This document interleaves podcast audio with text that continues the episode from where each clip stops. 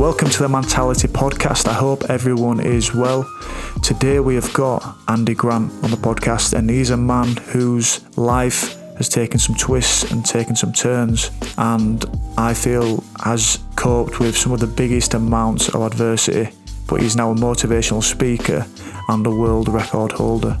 Andy is an ex Royal Marine and he joined shortly after losing his mother at just 12 years old talk about the physical tests and trials that he took part in down in Lympstone, and some of which I've actually had a little taste of after a trip down there with England under 16s. Andy served in Iraq and Afghanistan, and one day Andy was out on patrol with one of his best mates, and the bomb which went off seriously injured Andy's leg seemed to be foreshadowed the night before as his pal Ryan had told him that he had dreamt that one of them had been blown up.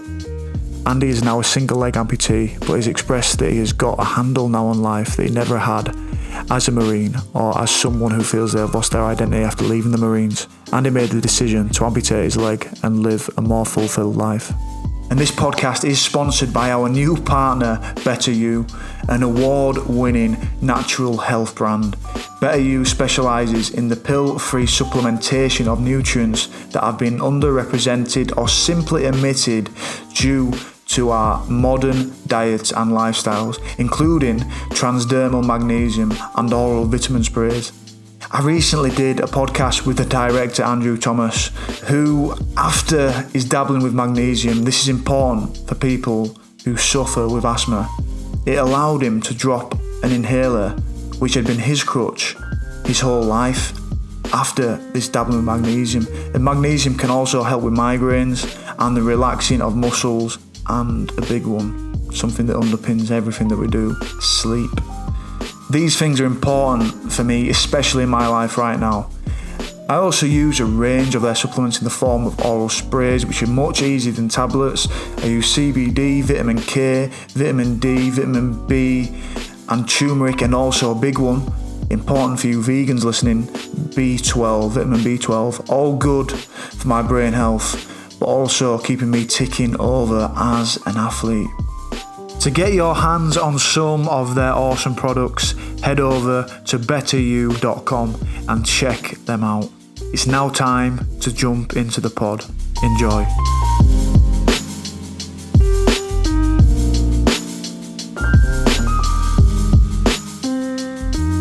Mate, I'm buzzing to do this, buzzing to get into it um, and chat to you. And you know, from when we last talked, I've had a look at your story and seen some of the stuff that you've you've been through and, and what you've done since. Uh, I think it'd be class. It'd be great, mate, if we could just start. I know there's one of your big challenges, or probably, as you've said, the biggest challenge that you've had as a young lad um, growing up.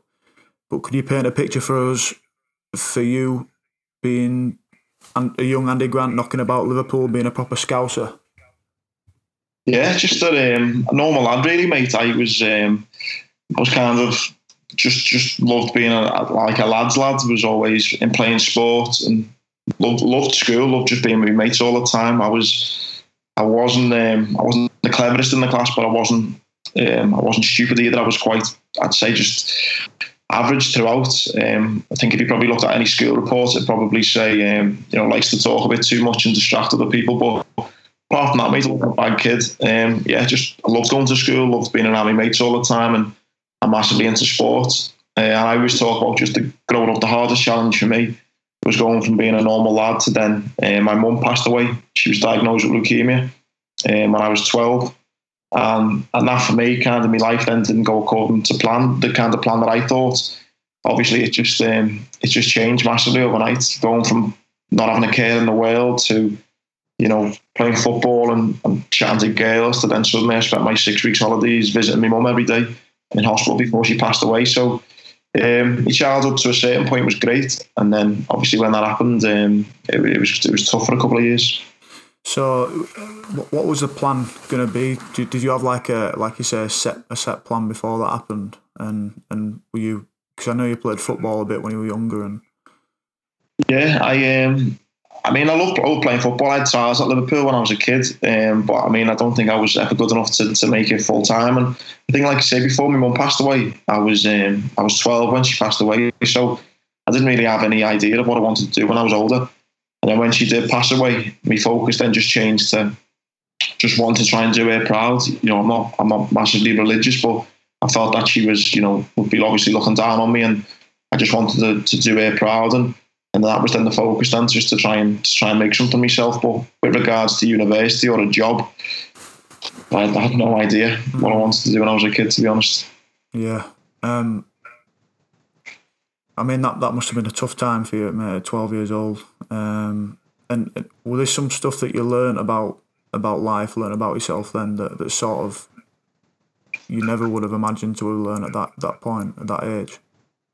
Yeah, um, Life can be life can be shit. Life can be tough. You know, um, I think when you're a kid, you just and I was a real mummy's boy, like a real, real mummy's boy, and was telling me mum I loved it every two minutes, and then all of a sudden she'd gone. It was um, it was really tough for me to take, and yeah, I, get, I guess at an early age, I just had to, I had to quick. I had two younger sisters who were three and five, and uh, my dad's a kind of man's man. You know, he's a firefighter, and um, so we had like a kind of a pretty hands-on job. And then suddenly again, I went from having you know not a care in the world to then suddenly having to be in a one-parent family, and then try and actually be a grown-up myself and help bring up my two little sisters. So I guess in life, I learned that yeah, things don't always go things don't always go to plan. You know, life can be tough, life can be challenging. Um, I guess I lost a bit of my childhood, to be honest, because again, I lost that carefree kind of young lad that I was and turned into a bit more responsibility than I probably wanted to have at that time. What What was your relationship with your dad like at that time, and and has has that been something that's that's evolved over time? And and imagine like you know that was the first point of call really when when that happened, you know, what was your relationship like with your dad? Um, to be honest, I don't really remember a lot of my dad before um, before my mum passed away, just because you know he, he was working. He was the kind of he was the um, the breadwinner. It was my mum who whose job it was to look after us. Um, so when then suddenly she kind of passed away within a few months, she got sick in the May, and then passed away in the September you know, the whole dynamic of the family changed. My dad wasn't always the one initially to to kind of be there and you know give the kind of hugs and kisses out. It was always my mum. So I think that relationship just changed straight away, and, and that was tough because, like I say, my dad's a bit of a man's man and kind of quite old school, and then for him to suddenly have to bring up, you know, a twelve-year-old boy and uh, you know two daughters who were three and five at the time, I think it was a massive challenge for him, a massive stress for him as well. And I think um, mine and his relationship definitely got. I mean, we never argued a lot, kind of uh, as kids, or never clashed a lot. But I just think it's it's just getting better and better over time, especially uh, now we're both men. Um, and, and I look back at it and just think it was just such a, a tough challenge for him to go from almost having to change his personality. No, not that he wasn't a good dad beforehand, but then he, he suddenly had to change overnight to being both mum and dad, and obviously that was a massive challenge for him. And our relationship, like I say, wasn't bad, but it's definitely improved as I've got older. I could realise the kind of role that he had to kind of undertake. Yeah. And and obviously you've you've been introduced to the, the fact that life's tough there and, and, and some things have happened for you. Um and that's at twelve years old, mate. Could could you talk a bit about like how you ended up turning your attention towards the Marines and, and, and how that happened? Yeah, I mean, I had that kind of same mindset, mate, to try and just do something with my life. I wanted to try and make my mum proud in, in any way possible. But I didn't have a clue what I wanted to do after leaving school. Um, a lot of my friends were just going on to building sites and, and, doing various bits and bobs. And I'm like the least man's man ever. I can't, I, can't do anything around the house, mate. I'm awful. And I didn't really, I didn't really have in me to kind of go and do anything like that. And so I just, I just said, you know, carry on and go to sixth form and um, just maybe you'll fall into university and you'll find something you're passionate about. And a year into sixth form, I felt the jump from kind of school to, to A levels was just a bit too much for me. I, I struggled quite a lot in it, and I spent more time just bunking off lessons and sitting in the common room talking to girls than I did actually going to my lessons. It was just clear that that wasn't I wasn't taking it serious enough. And then around about that same time, I saw an advert for the Marines and it said uh, 99.99% need not apply. And again, I always had that competitive drive in me to always want to, you know, push myself. And I just thought, you know, I can be the 0.01%. And, and that was it then. But I always say, like, I, you can call it stupid or naivety. I don't know what it was, maybe a bit of both. But I didn't actually think about going to war or you know being in the military. It was just being around the lads and being around that family and, and having that kind of brotherhood. That's what I, yeah, yeah. That's what I kind of really aspired to to see if I I could undertake the challenge and, and see if I had what it takes to be to be in that big boys group. You know, become a Royal Marine Commando and, and just be a part of that. So um, as soon as I kind of learned about the Marines and, and seeing the camaraderie and what it was like, and that was it. Then I just had tunnel vision, and that was then the goal. It's a big thing in it to go and just be that like 0.1 percent. What what was the advert? What was it that, that caught you caught your mind in that? It was it's on YouTube. You can it was this kid running through like a forest, and he he crawls through a tunnel, and he's underwater in this tunnel, and his, his trousers get caught on a bit of rock, and he can't breathe. And it, the advert says, you know, would you quit here? And then he's struggling a bit more, and it says here, and he's struggling a bit more. And then just as he's about to um, he's about to pass out, he, one of the Marines lift him up, and he has a big breath and he carries on going. And it says like it's just about the various parts where you'd quit, and if you'd have what it takes to kind of do it. And I just thought, ah, you know, I want to, I want to test myself. I want to see if I can, if I can do that. It's a, it's a weird thing that I it like, you know, you explaining that the picture of that advert. Why is it that some people find that attractive. Do you know what I mean? It's it's yeah. strange, isn't it? And it's really interesting because I uh, I spoke I went to a Royal Marines dinner not long back, and I, uh, I I was we were having a similar conversation about that advert, and they actually changed the advert because. Or they changed the recruitment kind of stance because not not as many people were kind of taking up that challenge. And like you say, it's it's some people it's it, it's that it's a challenge, and other people it might it might put people off. So mm. it is so interesting to find what type of people are more likely to go for that kind of recruitment advert. But you sort of, I know, I know, you like you, you go through the phase, and it's like, um, you know, people get cut or people quit and stuff. That's almost the first barrier in it, or the first sort of thing yeah. to, to put in front. So it's like you might get less people, but you probably get the, the right number of people that are prepared to do it. Hundred percent. Um, Anyone who's been through it would vouch for it and say that's the right way to do it because you don't want the other type of people who wouldn't even go for it. You know, you want the type of people who think, right, it looks tough, but I think I've got what it takes. Yeah, it's funny, mate. You mentioned that because I've um, with England youth. I, I, think it must have been 15s or 16s. We went down to Lympstone and we did um, we did about a week.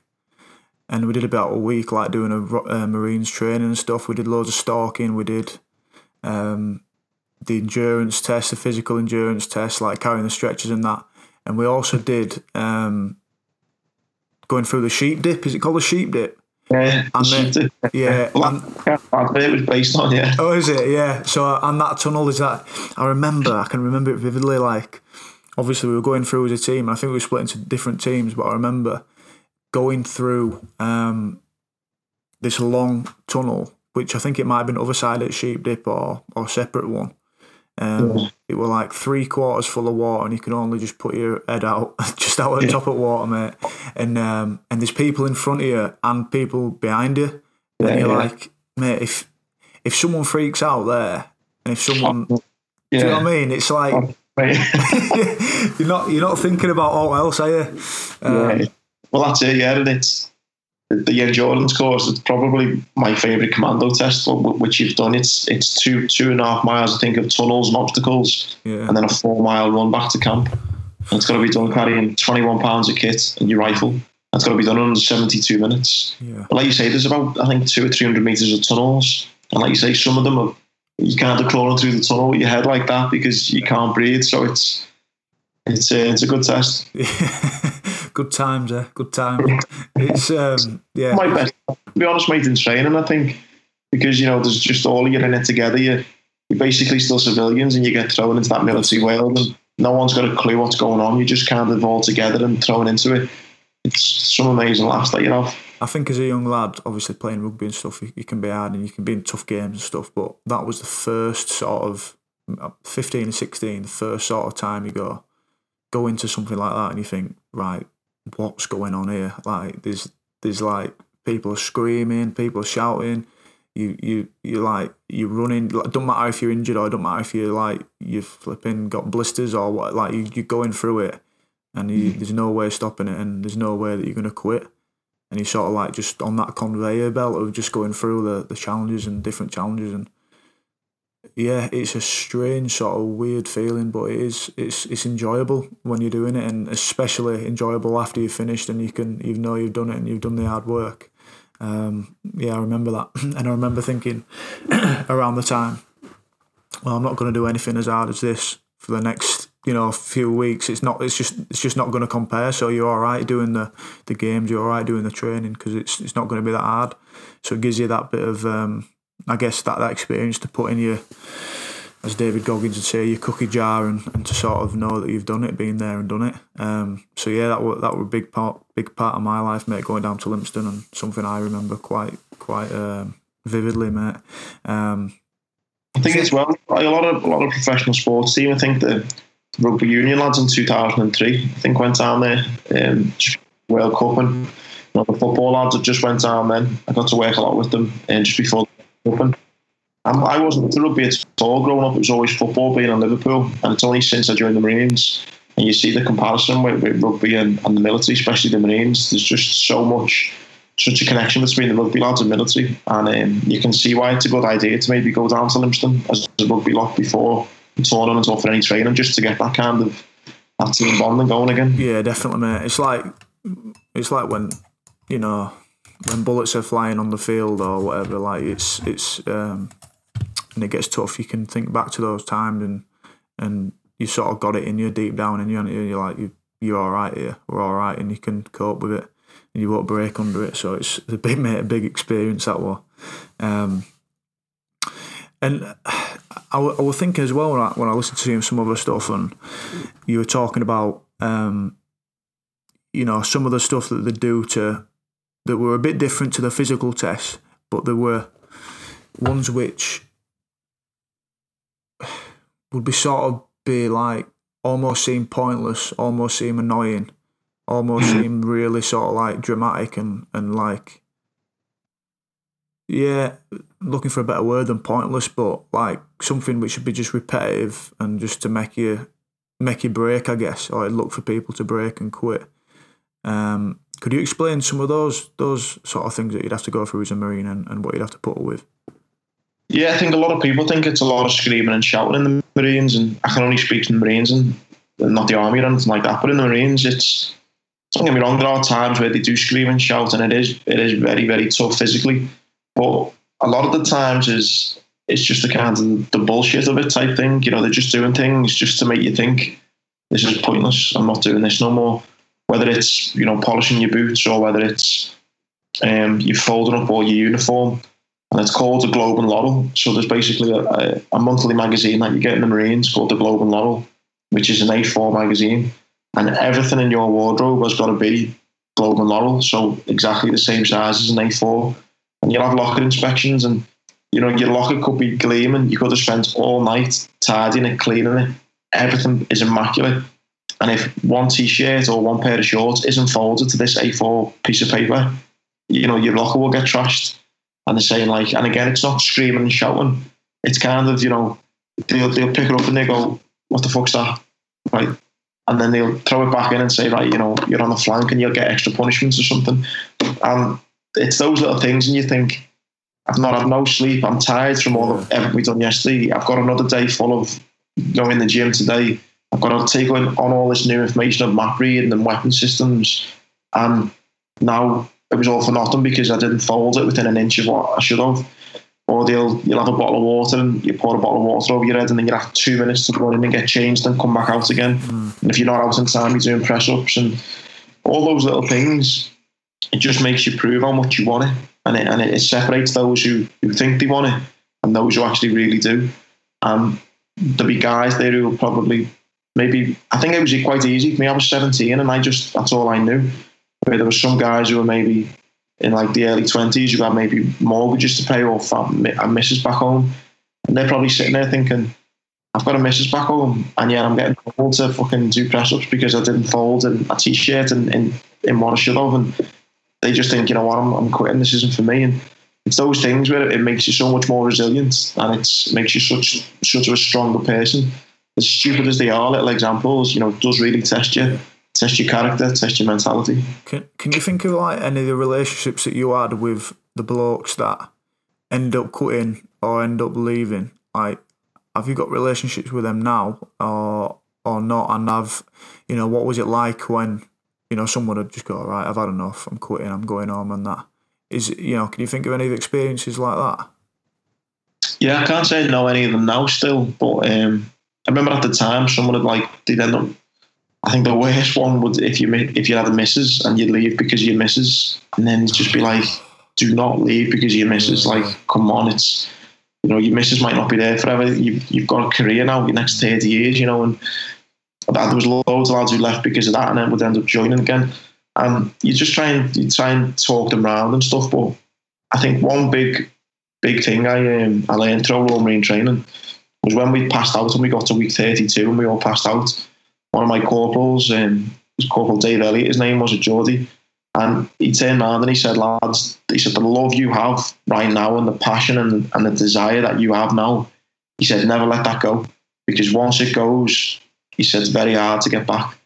And I think it's so true. You know, once you saw in someone's eyes that they didn't want to be there no more, it was hard to try and bring them back. Mm. You know, when you turned up week one, day one, and you had all that desire and passion to want to be a Marine, the second you start to lose that, it's very hard to then convince, you, get, have other people try and convince you that, you know, come on, this is, this is great, you know. And so I think once you're seeing someone quit, it was very hard to try and get them going again. I think that's like a lot of things in life, you know, as soon as you start telling yourself, oh, this is starting to hurt a bit, or it's a bit tough, this, or I don't really know if I want to do this no more once those chinks start to appear, it's, it's very difficult to get back on track again. And mm.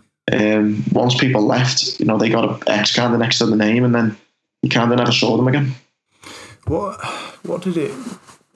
You know, can you remember like the mindset that you'd get into, like when amongst all this stuff, where you're being made to be that tired, you're being made to, um, you sort of sort of breaking you down and stuff. Can you remember like the the, the, the level that you got to? Like, you know, I relate to it in, in, in games or whatever where you're that tired that you sort of just get to a level which you just you just on on that on that plane and you just sort of cracking on, you're just getting on with stuff, you're just plugging away. And it's like the more adversity or the, any, any more twists and turns that happen, it doesn't really matter because you're already down there, you're already in that sort of mode can, can you think of that? Can you think of any um, times of, of where it felt like that for you? And do you think that's what you managed to do rather than the, the other blokes that left?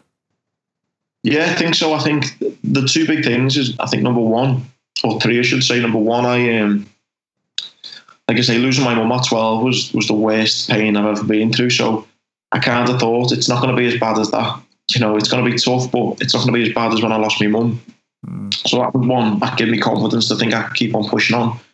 Second was pride. You know, I didn't want to go back to Liverpool and tell me dad that I wasn't a Marine. You know, he was already kind of telling everyone, "Oh, my son's doing this," and it was that pride of wanting to, you know, make him proud of me and really push myself.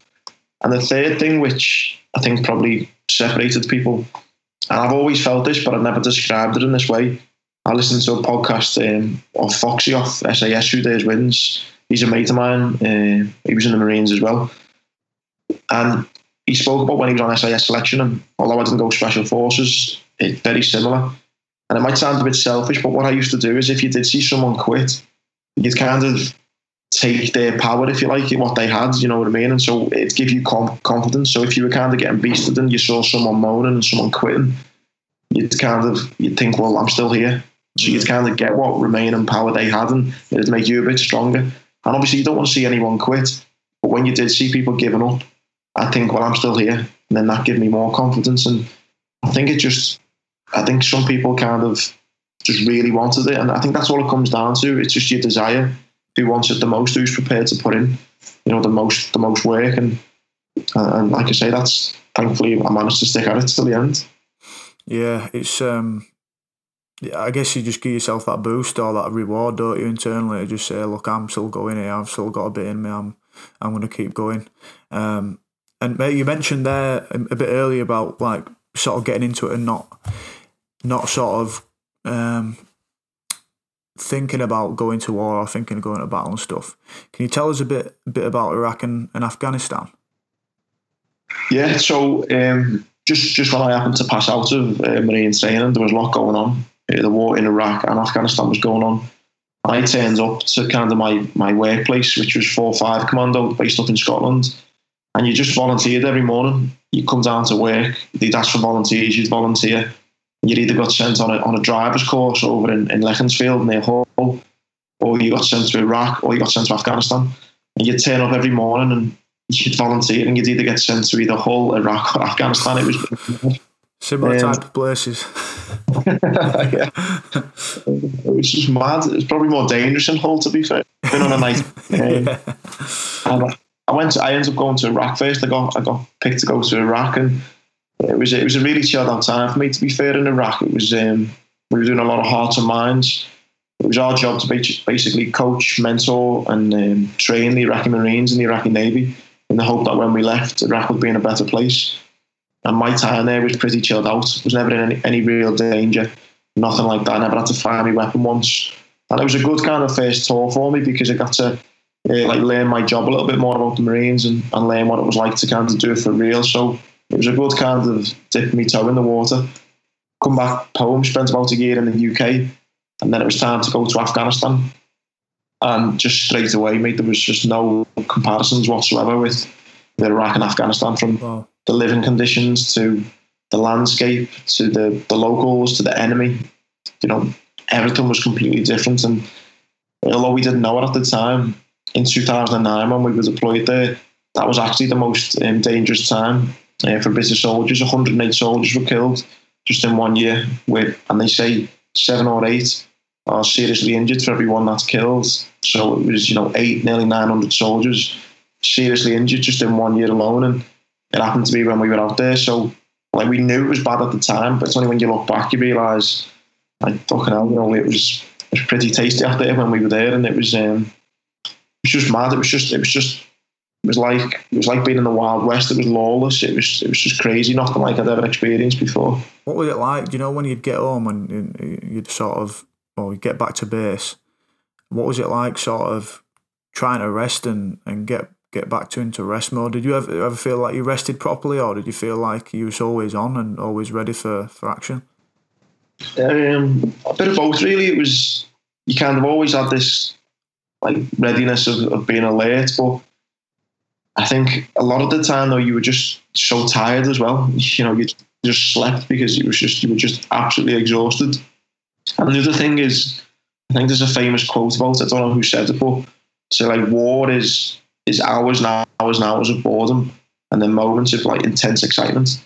And it's a little bit like that. You know, it's it's not kind of twenty four seven you know, you're getting shot at 24 7. Sometimes you might have, you know, a whole day or two where just nothing happens and you're just sitting there bored, you're playing cards with all the lads, you're watching DVDs, you're cleaning your weapon, you're getting your head down. It's so some of it is quite boring. And then you'll have then kind of minutes or hours of actual pure intense kind of firefighting going on. Or you're doing casualty evacuations or, you know, real kind of you're real in the thick of it. But I didn't um, I didn't kind of struggle to, to switch off in that sense, and, and when I'm, when it comes to downtime. Mm. And uh, there's I, I know from looking at some of your stuff and, and, and from listening to some of your stuff too. There's a there's a dream in there. There's a, a real a sort of dream that, that plays into to like the anecdote or for, for another challenge that, that you faced out there. Can you tell us a bit about that dream and, and, and what followed on from that too? Is it my mate's dream? Is yeah. this you mean? Yeah, that's yeah. it. Yeah. Yeah, my mate, one of my best mates now. He um, we, we woke up for breakfast, and we had to. We got up about four o'clock in the morning, half three in the morning. it Might have been. All our kit was packed, and we were ready to go out on a patrol. And um, I had kind of because we were based in Scotland. A lot of my mates are um, Scottish, and my two best mates were both from Scotland. Ryan, he, um, Ryan and Ian, they both sitting at the table and Ian was about to go and lead this patrol, and I was the second man. And Ryan said, um, We're all just sitting there with our head torches on, it's pitch black, eating porridge, about to go on this patrol.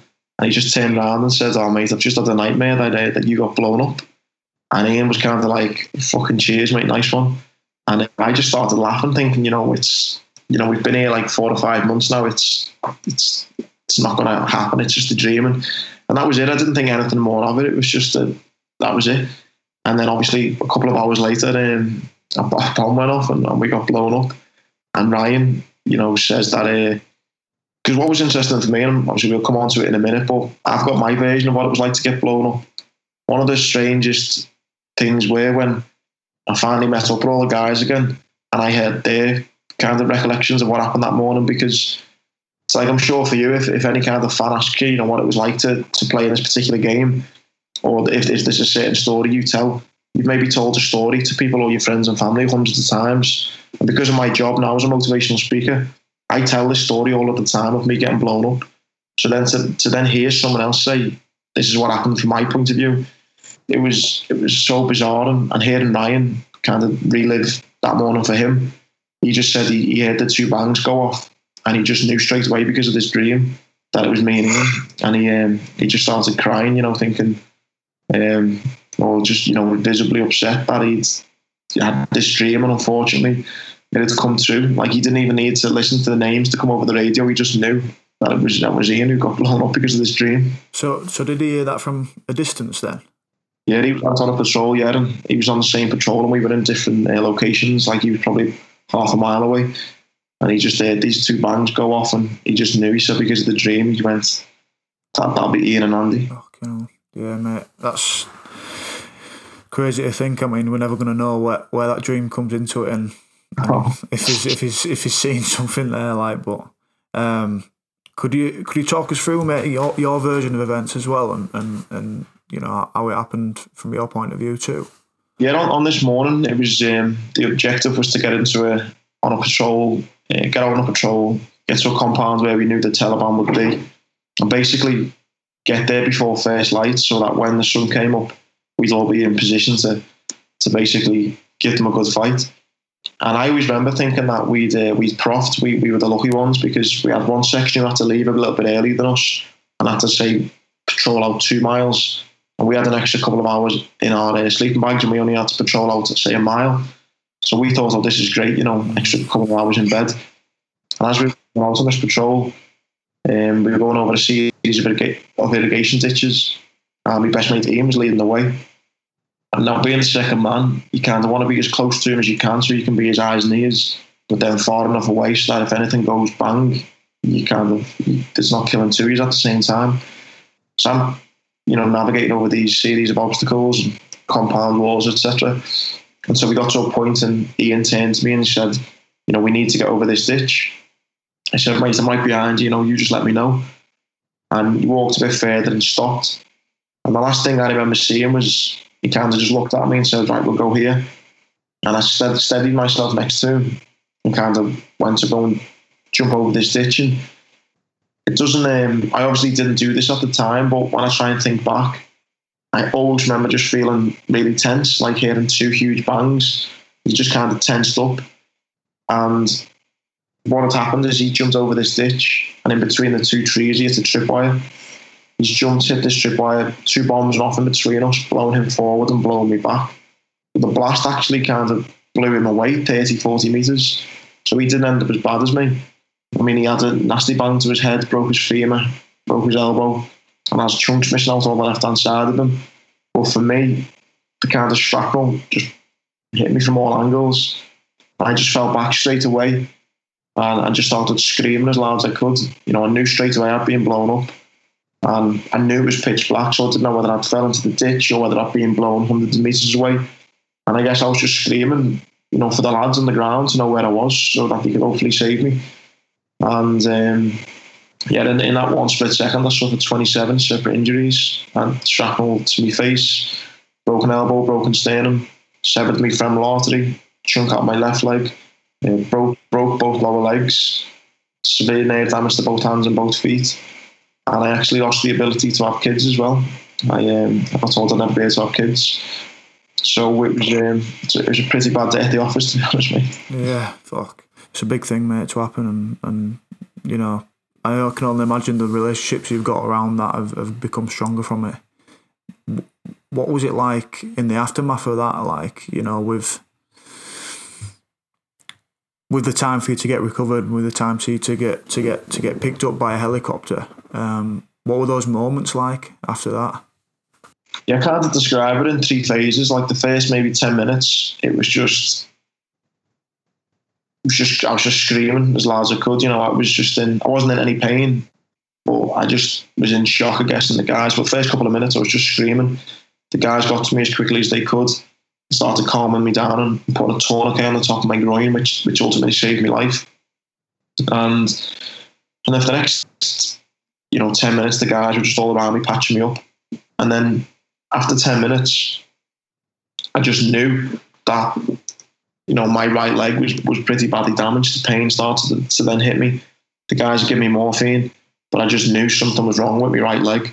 I kept on saying, lads, you know, something's wrong with my right leg. I can feel it. And they're saying, it's all right, mate. You know, you've still got it. I said, like, don't don't lie to me, lads. Have I still got my arms and legs? And he was like, yeah, yeah, don't worry, you've still got them. Because even though I was awake and I could speak to everyone, my whole body just felt paralysed. I couldn't I couldn't do anything. And I just knew there was the pain in my right leg was so severe. I knew there was something really wrong with my right leg. And the guys were just doing everything to calm me down, really. And then that, that lasted about 10 or 15 minutes. The guys then got me on a stretcher and they carried me about 200 metres to basically mid, the middle of a field where a helicopter was going to come in and pick me up. And in the last 10 minutes, the kind of third part of it that I remember was, was just feeling tired. You know, I obviously was close to was close to death at this point. I'd lost a lot of blood. And it's so funny, like, you know, you'd have to kind of the banter with the lads and stuff. We, we call it commando humour. And that's why I relate it a lot to like the rugby field. There's no one I've got a few rugby mates now and it's very similar and they're all kind of, you know, taking the piss and doing what they, they can and just trying to have a just trying to, you know, keep you awake and keep you talking. And it did get to a point though, and I remember, I remember it being about 40 minutes or so, and they're trying to talk.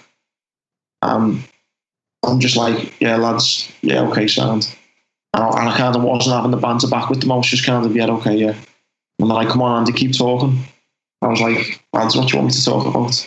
And I, I could just tell I was just getting, like, not, not fed up with them, but it was just, the life was just slowly draining out of me. And, and then, um, and then just as I was feeling really sleepy and I could feel myself just having no energy, the helicopter, I could hear it in the background. You have to Chinook with the two rotor blades. And I could hear it coming in. And it landed next to me. And I just remember thinking, like, that's it, I'm, I'm going to survive. Because they basically say if you, if you if you get on the helicopter and you're still breathing, you know, the chances are you will survive. And I just remember being put on the helicopter and thinking, that's it, like, I'm, I'm going to survive this. And then once I got put on the helicopter, they pump all the drugs and fluids into me, and then and then I don't really remember anything from then on.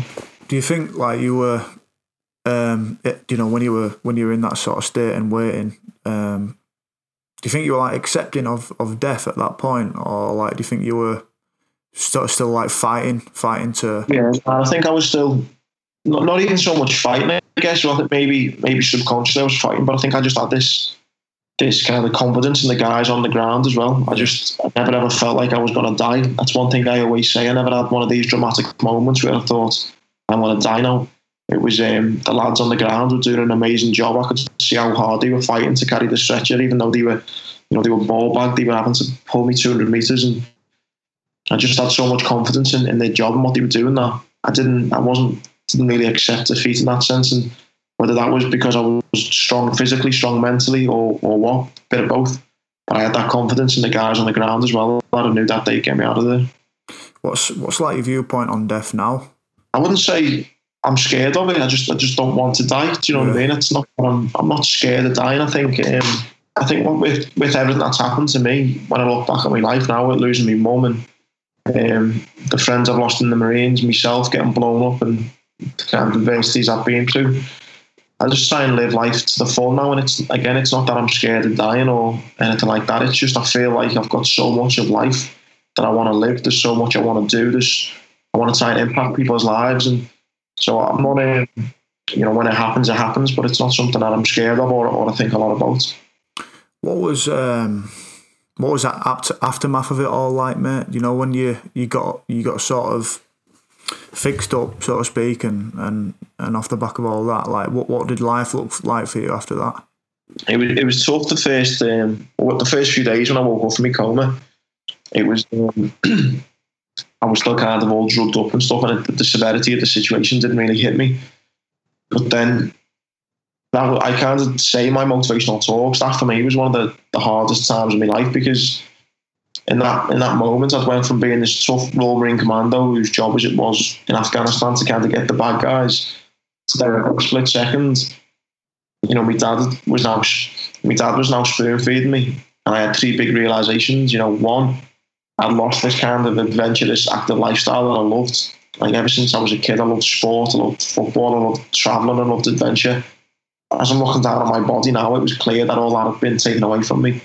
Number two, I'd lost my job you know, I, again, I'm a, I'm a realist, and I knew that for me to stay in the Marines, it would take a miracle. You know, I knew I didn't have to, I wouldn't be able to stay at that level anymore.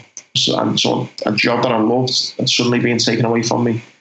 And then getting told that um, I can't have kids, that was that was the worst thing in the world because ever since I was 12 and I lost my mum, I always had this vision of having, you know, a huge family. You know, I'm really close already with my dad and my two little sisters.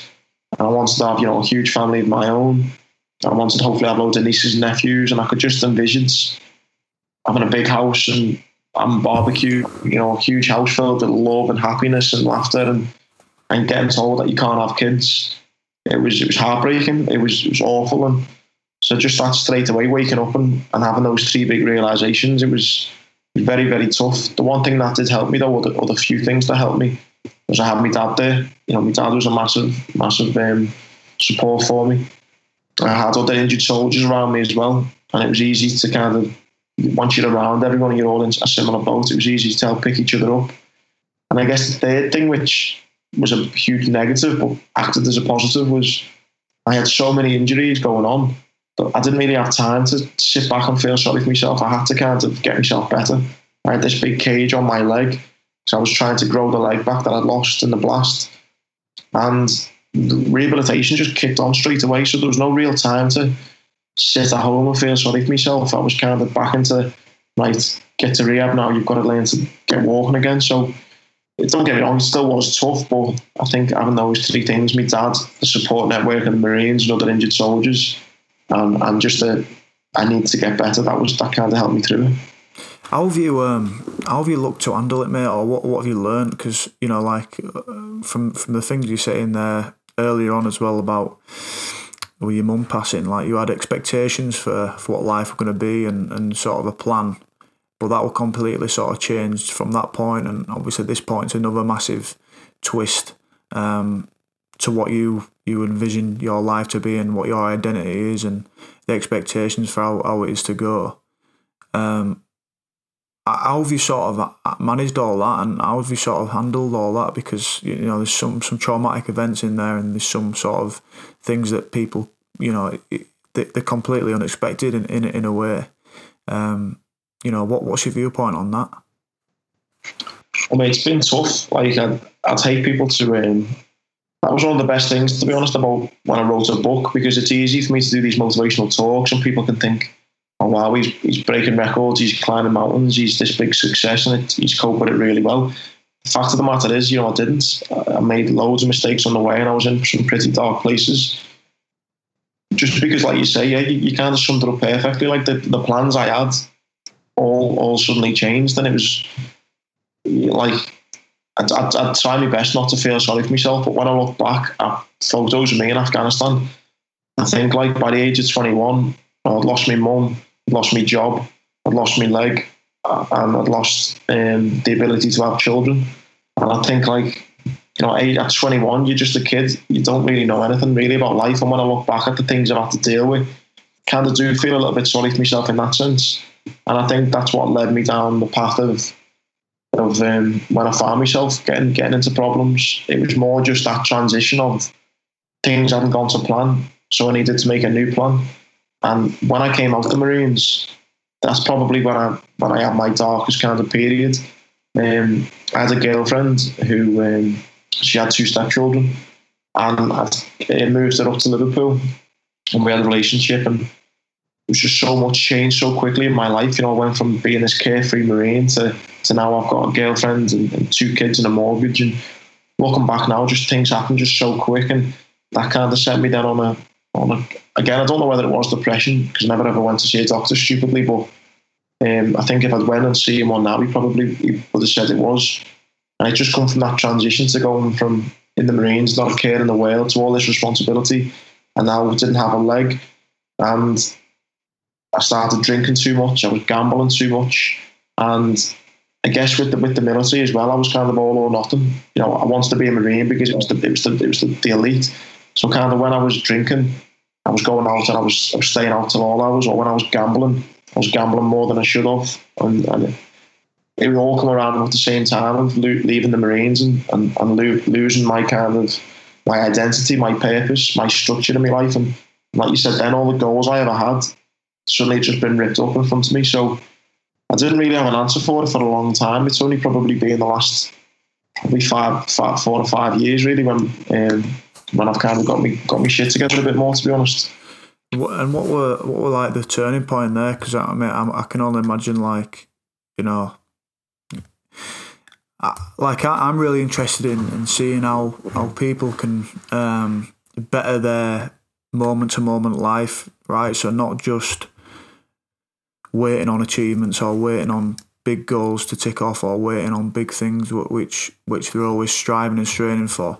I think it's important that the, the, the life can sort of improve from moment to moment and just sort of on their baseline level, you know, like their normal sort of everyday life is, is, is pretty important to get right. And and it seems to me like that you've made a bit of a transition from being that sort of all or nothing. That's still part of you, that's still who you are. But, you know, you've sort of had these goals, these aspirations and, and sort of they've been taken away from you. Um, you've gone through a period there with, with depression and stuff, but now you're sort of living a life which I imagine is sort of more balanced and, and more sort of um, firing in a way which which it don't have to be the extremes. Um, and w- what plays into that is it is it gratitude? Is it um, being able to be happy with the simpler things and, and, and being steadier and, and having a steadier mindset in that? Yeah, it's, it's brilliant that you've touched on that because it's something I try and I try and talk about all the time as well. Say to people that you don't have to go and climb Mount Everest to kind of have big goals and be happy in life, and that that was hundred percent my um, my issue. And my dad used to say to me all the time, I I kind of wouldn't be happy unless I was had a big plan to kind of do something crazy, or you know, my dad would say, look, you, you can be happy just being normal. And I, for a long time, I just didn't want to accept that, and big part of that was my ego, and I think you know an ego ego can get you killed. It's it's, it's not good to have an ego at all, and I think that was my problem. I went from being this Royal Marine Commando to thinking I was I could achieve anything, to then I couldn't. And the thing I've learned, and I think maybe it comes with age or not, but or maybe in what I've been through, is that I do just that what you said. I, I take so much joy out of the simpler things in life now, and I think the things that might seem completely boring to people probably gives me the most satisfaction now. Um, walk my dog, you know, I, I got a dog because that that helped me with my kind of getting a bit of structure in my life and helped me with the depression. When I had no purpose, I got a dog, and suddenly walking that dog in the morning became like one of the greatest joys of my day. You know, it went from kind of planning to climb Mount Everest, if you like, to then just walking the dog gave me just as much joy. And as I've got older now, um, and I've kind of I've, I've done so many different different types of things with my life. Again, the things now that bring me most joy are the little things like walking the dog. I've, I've been lucky enough now. I went through uh, IVF and I've now got a little girl who's five, and just spending time with her now. You know, playing on the trampoline in the garden or walking the dog. Like the joy that that brings me is just tenfold. And I say to people all the time that you know you don't need to get blown up in Afghanistan to realise life can be tough. You know, life is unfair, life is challenging in every walk of life. But you know, how we react to things, that's that's what it's all about. And I've just tried to react now in a positive way where again I can take joy in out of the little things and I'm I'm very grateful for, for my little girl. You know, I didn't ever think I could have kids. So anytime I'm spending my hair or walking a dog, again I didn't think I'd be able to walk properly. So I think the problems that were the worst things in the world those huge negatives have now turned into positives because it's enabled me to to take satisfaction out of those little things. Do you reckon that's amongst or the turning points amongst that time getting the dog? Because you know you you sort of talked about like the the marine commando ego, like identity, and, and sort of losing grip on that. I imagine that was a pretty tough place to be, and obviously with with the drinking and the gambling and stuff. Did you can you realise or can you sort of remember a point where there were a turning point for you coming out of that? It's probably around about the time um, my daughter was born, really. Um, I don't. There was probably loads of points, to be honest, where where things went wrong. One of them I remember was um, I was out on a Sunday. I think I was watching the football and I, I drank too much, and I think I'd been away for a couple of weeks. And obviously, my priority should have been to go home and see the see the missus and stuff. And it wasn't. It was just kind of straight to the pub. Uh, all the lads. I think there was like a Liverpool playing at four o'clock on a Sunday, so it was like straight to the pub. And she said, kind of, do a roast dinner, make sure you come in at six o'clock, for example, for the roast. And I didn't go in for the roast and ended up getting in about 11, 12. And the roast dinner was, uh, was on the step. And I remember just waking up the next morning and hungover. I'd gambled loads of money when I was drunk that I didn't even realise. Woke up, my bank balance had took a hit. I'm feeling awful. Mrs. isn't speaking to me. Um, again, it's Monday morning where most people are, are, getting up and going to a job that they hopefully enjoy or they've got that structure to their life. And for the rest of my week, I had nothing on. I had nothing to do and just lying there feeling worthless, feeling shit that had upset the people around me. And I just had nothing to look forward to. And and that was the point. It was like, you know, what what am I doing with my life? I'm just going nowhere fast. And it was a um, it was a really dark place to be honest because you, have kind of got to do it yourself. There's no one who can. People can advise you and people can help you out, but it's it's got to it's got to come from within. You know, you're the one who's got to have to make that change, and I think that was probably one of the lowest moments. Um, and then, like I say, hopefully, I probably still dip down again, but I think that was one big big one I remember. And then, without doubt, though, it was, it was having me little girl that, that's given me the kind of strength and the, put me back on the straight and narrow. Yeah, mate, it's big that, and and can you think of the the, the stepping stones into which, like, you've got your life, like, say, back on track, like, you know, because you, you, went to or made the decision yourself, um, and I mean, this is only a decision that you can make uh, to actually amputate your leg. Um, is this after the point of of or is this before the point when, when, when your daughter was born and stuff? Is this is this where where you thought like you want to make a serious change and you want to be able to make a new version of yourself, if you like? Yeah, no, I had the leg, the leg amputated um, like two years after I got blown up, and I was still going through those problems and challenges. It wasn't so much because of the leg. I think it was more down to. I mean, that didn't help, but because I had a few problems with the leg early on, mm. so it was a bit of the the physical challenge that being an amputee initially was causing me but the, without doubt, though, the biggest one was the transition to go from the Marines to, to civilian life. That was the one that caused me the most the most trouble. Um, and it was just down to not having that purpose. Do you know what I mean? I never had nothing really to get up for in the morning. It was it was a weird one because I think money is a bit of a taboo subject. No one really likes talking about money, and I got pensioned off from the Marines, and it was no great deal. It's not a lot of money, but it was enough that I didn't have to get up nine. I'm going work a nine till five job. So it was it was this weird kind of situation where it didn't really matter if I got up or not and done anything because not not actually changed in my life. So then getting the dog, that's what kind of gave me some structure. And then years later, when I was lucky enough to go through um, through IVF and it, it thankfully worked, that then straight away was a game changer because you know like a dog, obviously a lot more importance, but you know she's then you know everything. Then you know, mean, responsibility. You want to be a good role model. You want to make sure she's safe and secure, and you're not you're not acting like an idiot. So without doubt, that kind of put me back on the straight and narrow. And the big thing I've learned to to it now is. You know, I still like having a drink. I still like having a gamble. I still like to kind of do the odd challenge and things like that. But without doubt, the biggest thing for me is just everything in moderation. You know, you, gone for, gone away from kind of being that all or nothing person. You know, you are allowed to have a, have a glass of wine, you know, with your dinner or go for a couple of beers with the lads, you know. And not every time you need to be out till four in the morning, you know. You can throw a, a, a £20 footy coupon in if you can afford it.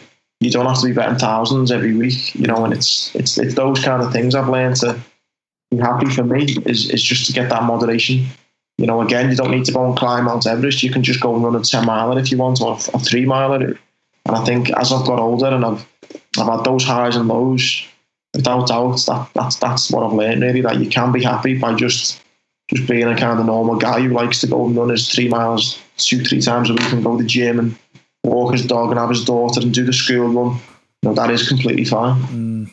Yeah, man, it's it's um, sort of a big real, realization in it um, to be able to do it, do the stuff in moderation. And could you tell us a bit about the step that you took to to actually say, right, you know, this isn't working for me. I'm, I, I want to to get my leg amputated. Could you tell us in specific, mate, about the pint that you had with your dad? I think it's the night before. How did that go, and, and what was the conversation like there?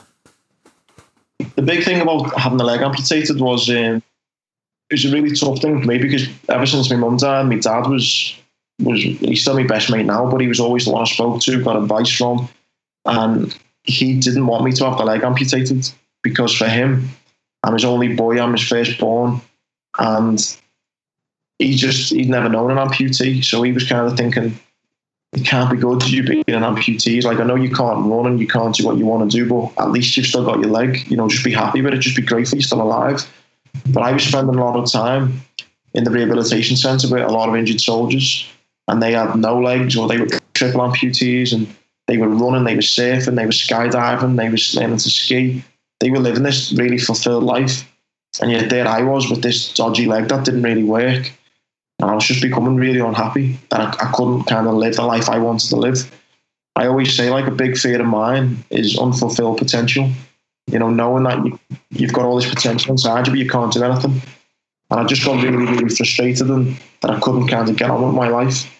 And my dad at the time, he, he was just being devil's advocate. He was kind of saying, well, well what if it doesn't go uh, right and this happened and stuff? And we had a few um, I wouldn't say they were arguments, but like kind of family, heated family discussions, let's say. And he was kind of trying to convince me not to have it amputated. And then when we had it amputated, it was such a weird feeling because, again, no one told me I needed to have it done. It was all down to me. So when we travelled down to the hospital the night before, we stayed in a hotel and, and we went for some food in the restaurant. And then as I'm standing at the bar, again, it was just a weird feeling knowing that I'm, I'm having this beer with my dad. And yeah, in the morning I was having my leg chopped off. You know, as I, as I was standing in that bar now, no one would have known because I had a pair of jeans on. You couldn't see the leg, and I could walk around okay-ish. And I guess it's it's a kind of little lesson in life that you don't know what people are going through. You know, that's why you should always try and be nice because you don't know what people are having to deal with. And I was standing there in this pub having a beer, and again the next day I was choosing to have my leg amputated. It was such a strange, strange feeling. But it was ultimately down just to live a better quality of life. You know, I wanted to kind of get on with my life, and I wasn't able to do that if I'd kept the leg. Yeah, big decision, mate. Big decision. Um, and can you tell us a bit, like you say, you say, the quality of life and stuff? Can you tell us a bit about that now? Like what what you're getting up to now, what you're doing, and what you sort of. I know you're saying that you can do stuff in moderation, but I know you do some mad stuff as well.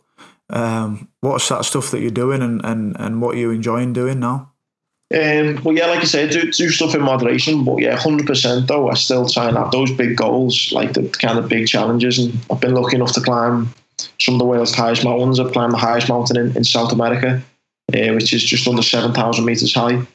Um, I've, but my kind of day to day life now, probably fitter and stronger now than I've, I've ever been in my life before. And I go to a, um, I go to a boxing gym. I'm in there kind of five times a week, and I'm on the pads three times a week and doing circuits the other two days. Um, so I'm feeling really fit in that sense. Probably running once or twice a week still. Again, just running like five k's. Um, just keeping myself in shape in that sense. More, I'm out walking the dog always twice a day, and and doing the motivational speaking, which I'm doing now, which I'm enjoying. So I'd definitely say within moderation, but again, there is always that bit inside of me, that same bit that wanted to join the Marines, that always is looking for the next big challenge that I want to do. I think the difference is just not kind of going from one big challenge to another big challenge to another big challenge. For me now, I just love the kind of structure of my day, which has been quite difficult with lockdown of getting up in the morning, taking my little girl to school, going to the gym for a couple of hours. I might have a motivational talk on in the afternoon, I'm walking the dog in the evening and, and having that kind of structure to my day. And again, without sounding really cheesy or anything, I, I feel like the happiest man in the world, you know, and it's only doing simple things. I'm not doing anything crazy. You know, some of the happiest days I've had, again, taking me little girl to school, going to the gym, and it's it's like a cracking gym I go to. Like all the lads are the banter's flying. It's just you're in there for a couple of hours. It's like it's like being back in the Marines. It's, it's brilliant. Get a good sweat on. I go and catch up with my dad for coffee afterwards, and then in the afternoon I might do, go to a school and do a motivational talk, and then in the evening I'm walking the dog. And I think I think I've had a brilliant day. You know, I might not have climbed any mountains, or nothing, but it's so that's the kind of life I've been lucky enough to forge myself now, and yeah, I'm actually really happy now. Class, mate. Is is any goals that you've got, like any any upcoming goals, and, and you've got to tell us your the time that you've done a 10k and then what's the time that you're doing a 5k in now as well because it's pretty mega in it. Yeah, the uh, five the 10k time was 37 minutes 17 seconds. Is that a world record? Yeah, well, unofficial, yeah. Yeah. Yeah. That's mega. Uh, it was a bang on a six minute mile pace. It was, yeah, for 10k. And me, me 5k PB is uh, is 1807. 1807. It's a 550 minute mile pace, minute mile pace. I'm probably, if I, if I went for a 5k now, I'll probably do it in about 21 and a half, I reckon. Yeah. So I'm not at that 18 just yet. But um, but, but yeah, mate, I think it was, it was great having the running. Um, I've got loads of big challenges that I want to do. I want to one day, um, I'd love to swim across the channel. Yeah. Got a few friends who've done that. I'd like to do that. And a big one for me is I'd love to row across the Atlantic Ocean with the guy Ian who I got blown up with. Nice. I think you know to get to get blown up together and then row across the Atlantic together would be would be mega. That's cool. Um, but he, he's married and he's a bit under the thumb, so it's trying to convince his missus to let him go like in 50 days. That's the, that's the biggest challenge. Um, so yeah, they're the two big ones. I'd like to swim the channel one day and, and row across the Atlantic. Um, and, and again, now though, I just I just love being able to just keep fit, you know, kind of daily fitness and just feel myself taking over. And the big thing for me as well is that I want my daughter. She's five now. I don't want her to ever have any excuses. I want her to look at me and always think, well, I can't do anything because of this, because of that. You know, I want her to look at me and you know, see the mountains I've climbed and seeing the things I've done and think, well, yeah, I've done that with one leg. You know, what's the, why can't I do that? So the big thing for me is to just do all all the normal things, all the basics, and do them well. Hopefully, that will um, that'll be an inspiration to her as well. Sure, she's going to be a tough, uh, successful young woman, mate. With uh, with um, all your inspirations and, and what you're modelling to her. How, how do you how do you convey the lessons and, and sort of these things that you've learned to the business that you go talk to, but also you know the, the children that you go speak to? Is that something that, that you're always focusing on and, and looking to to sort of convey in a different way? Yeah, I mean, again, I think it's in, in sport as well. There'll be millions of lessons. You know, yourself could could teach about leadership, about teamwork and business, and that was one of the things that I, I didn't have the confidence at first. I was going into these businesses at like maybe 24, 25, and I thought I've only been a marine. You know, what do I know about the kind of teamworks of a business? But actually, you know, quite a lot because a lot of these businesses aren't run very well, or, or they're not they're not living to their potential. So a big thing I talk about is not only my personal story and about my resilience and how I've kind of coped with things, but I bring back the commando values. You know, in the Marines we have our commando ethos. It's you know courage, determination, professional standards, fortitude, determination, commando humour. Kind of link back all link all these things back into the office space about how you know what, what does professional standards mean as a Marine, but what can professional standards mean to you guys in an office space?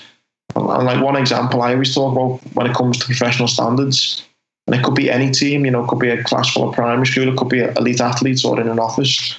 I say like professional standards starts from within. It's about each person, you know, raising their own standards first and foremost and, and doing the right thing all of the time. Not, you know, you know, you're not just doing it because, you know, the manager's watching you or the boss is watching you. You're doing it because you know it's the right thing to do. And the, and the stupid example I always use is if I'm walking my dog and I see a crisp packet on the floor. Now it's not my crisp packet, but I know the right thing to do is pick up the crisp packet and put it in the next bin that you see. And again, once you start doing those little things, it then has a domino effect on those around you. People will see you doing them, they'll start doing the same, and then before long, everyone's standards just get just gets raised that little bit more, and before you know it, you become a much more professional outfit. And it's just trying to drop those kind of little bits of knowledge in what I've learned over the years of people I've worked with, and in the hope then you know the businesses can improve and that's that's been the great thing about the story that I've, what I've been through is I've been able to give back. I've not just I've not just lived through this. I'm now at a place where I feel like I can give back and say, you know, you don't need to go and get blown up in Afghanistan to learn these life lessons. I've done them, and you know, here's what I learned from them. That's brilliant, mate. And there's there's something that I'm starting to ask all high performers and, and people that have been there and done it. Um, and without giving too much context around the question, um, but what what does it mean for you to be on? Like, what does that feel like for you to be on and like at the top of your game? What was in like the kind of emotional feeling I get from it, or yeah, either anything that, that what your mind feels like, what what the emotion feels like, whether it's in fitness, whether it's delivering a talk, what does it feel like for you? Just that kind of feeling of um, that warm fuzzy feeling inside. I think best describe it as of, where it's just confidence and, and happiness and joy when you kind of feel like all the hard work's been put in and you're kind of on the brink of something really exciting. That's kind of it's what I kind of got from the Marines. And even when I'm on stage now doing the motivational speaking, if again, if I put the work and I'm confident in what I've done and it's gone really well and I've kind of got the audience eating out the palm of my hands and I know what's about to come. I'm, I'm, I'm visualizing the kind of success and what's happening next. And I'm on stage and it's all there, and, and just that warm, fuzzy feeling you get building up, and you feel like you're 10 feet tall. And that to me is, is, is kind of what you work for now. And, and that's when I know I know when to check myself if I'm not kind of getting that feeling often enough. I know that I've not been applying myself, and it's a kind of good stance to go from. And it's um, yeah, I, I just describe it as a warm, fuzzy feeling in my stomach and the pit of my stomach that it's making you making you feel ten feet tall, and you, and you know you're on the brink of something exciting. I like that, mate, and, and especially with, with the adversity you've been through and, and the sort of change of plans and the the um yeah the sort of the the path that, that you, I, I imagine you could never have imagined what it was going to be but to say that and to sort of speak about you being on you know whether that's delivering at all whether that's through fitness you know the contrast to how you felt coming out of the marines it's pretty big it's pretty big and for, for people listening you know and they might be in that spot that, that you that you talked about you know, it's it's it's out there on the other side as well. It's out there on the other side. And is there any things that you can think of to that allow you, whether it's in the week or the two weeks before, and you spoke a bit about like the structure as, as being a Marines. Does that play into that feeling of being on? Does that sort of accumulate with any other stuff that, that you can imagine which helps you to get there? Yeah, I think for me personally, I think structure is massive. You know, I spoke about it on um, spoke about the other podcast about it sounds so basic and people might kind of say, oh, I don't need to do that or I'm too big for that. But like making lists is a big one for me. You know, you look at a pilot, when a pilot gets into fly a plane, he might have flew this plane thousands of times, but he still has a checklist of things he has to do. So, you know, if, if a pilot's still doing it despite flying planes for a thousand times, then, you know, you're not too big to do it. So I think at the start, I kind of feeling on it. The things I've done in prep is, is you know, is, is list making, you know, a big one for that um, setting your kind of goals down, surrounding yourself by the right team, you know, the right mindset, you know, not having any negativity around and having problem solvers and problem fixers and, around you. And one big thing I always tell children is, is, you know, you are a product of your surroundings. So if you surround yourself with nine idiots, don't be so surprised when you become the tenth one. Yeah, you've got to. Uh, so if you want to get to that feeling of being on it, you know, you've got that good structure around you. You've got to have those good friends and family and colleagues around you that are gonna gonna facilitate you getting to that point of feeling on it. Um, and, and the confidence that you've got of the hard work's been put in, you know, knowing that there's no shortcuts, you've put all the, the hard graft in. I remember just before I broke my world record, um, a week beforehand, we'd done one of the last big runs, and it was raining, it was windy, it was it was horrendous conditions, and uh, I'd ran the fastest fastest that I'd ever ran to that point, and that confidence I had on the day, feeling that I've, I've already done this, it's it's in the bank, it's done, you know. So having the confidence of knowing that you've put the hard work into a big one, and probably lastly, I'd say the visualization as well. You know, try and visualize how, how good it's going to feel when you get to this place where you're, you're aiming to go to. Um, I always try and do that. Not never try and think too far into the future, but but still try and visualize, you know, the success and how good it will feel, and to maybe get a standing ovation or to break this record or to or to have your friends and family around you celebrating, whatever that may be. I always try and visualize that as well. Yeah, and uh, tell us, mate, about it links in what you're saying there about the uh, surrounding yourself with the right people. Tell us a bit about what you talk about with if you're the smartest person in the room, it's time to change rooms. Can you think back to, to your life? Have you ever consciously thought, right, this is it, I've got to move on, I've got to move on to a different thing here? Yeah, I think um, I think that was what was great for the Marines for me to, you know, I, I witnessed that firsthand in the Marines. You're just constantly surrounded by guys who were at the top of the game who were who were either going on to like you know, it's not elite sport, but it's not far off it. You know, when lads are playing football or rugby to such a standard, and it's it was great. Or you go in the gym or you go on runs with them. So thankfully, during my time in the Marines, I was never the smartest in the room. I was always the one with me to there. But in, in, in my personal life, though, um, there's definitely there's definitely been times in my life when I've had kind of friendship groups and you kind of you know you may be out drinking and stuff with them. And not that I think that I'm better than them, but you can you can just see yourself going nowhere fast, surrounded by these people. And I've thought, I don't really want to be doing this for the next 20, 30 years of my life. I need to maybe switch up my friendship circles. I need to surround myself by people who are maybe doing a, doing a bit more with their life. And um, so there's definitely kind of been been people along the way who have kind of not not ditched, if you like, but definitely kind of maybe you know came away from them a little bit. I, I surrounded myself with more people in my life who, who I kind of think, wow, you know what, it's, it's pretty cool what they're doing. I, I quite enjoy that, and it's and just different. And I think that's I think that's one big problem is some people will will kind of keep the same circles and I'm not saying kind of ditch all your friends, you know, I don't mean that, but I mean it's some people do fall into that comfort zone of of, of surrounding yourself by just the wrong people just because it's oh they're always like that or they always moan that's just what they're like. And it's I kind of got to a point when I thought I don't just want to be around them if they're moaning all the time. I want to be around people who are who, who are really trying to make themselves better people. And so I think um, I've definitely done that in, in, a personal sense yeah with the with the motivational speaking I've done it by it's only been through myself just because of my line of work I'm constantly looking at other public speakers and seeing, you know, how can I improve? What are they doing? You know, am, am I better than them? What can I kind of learn from the, their kind of demeanour and how they portray themselves on stage? And so I'm always, as a work sense, I'm always trying to do that. And like I say, on a personal level, um, I've always done it over the years as well. Awesome, top man. Uh, thanks for that, Paul. And, and just before we go, Paul, where can people find you? Where can people look to book you? Where can people look to follow you on, on Instagram and, and Twitter? Yeah, it's just uh, Andy G Bootneck on Twitter and Instagram, and it's um, yeah I do motivational speaking. So if it's it's schools or sports teams or businesses, and I can uh, I can come in and, and and yeah do do a talk and things like that for you all. And I've got my book. My book's called You'll Never Walk uh, out too. Um, yeah, but thanks mate for having me. It's, I'm looking forward to getting you on mine as well, mate. I'm, I'm fascinated in elite sport and what drives people on, mate. So I've already got my questions lined up for you as well next time. Yeah, I'm nervous, pal. I'm nervous, but awesome, mate. It's been been class to, to have you on. Thanks for having me, mate. Appreciate it. Thanks for listening, guys. Really, really appreciate taking the time to support Mentality. Please give us a rating. Please let us know what you thought. Really appreciate the ratings. Really appreciate the feedback. And have a look at what we're doing at Mentality Apparel have a look at some of the stuff that we've got over at mentalitymagazine.com. So much reading material and so much advice from people that we've gained over the years. And let us know what you want to see from us. Let us know who you think we should get on the podcast next. We've got a bit of time in this time as we're speaking now with, with the lockdown. But let us know who we want to see on the podcast. Let us know who you think would represent the mentality ethos and who we could connect with. Really appreciate that, guys, and really appreciate the support too.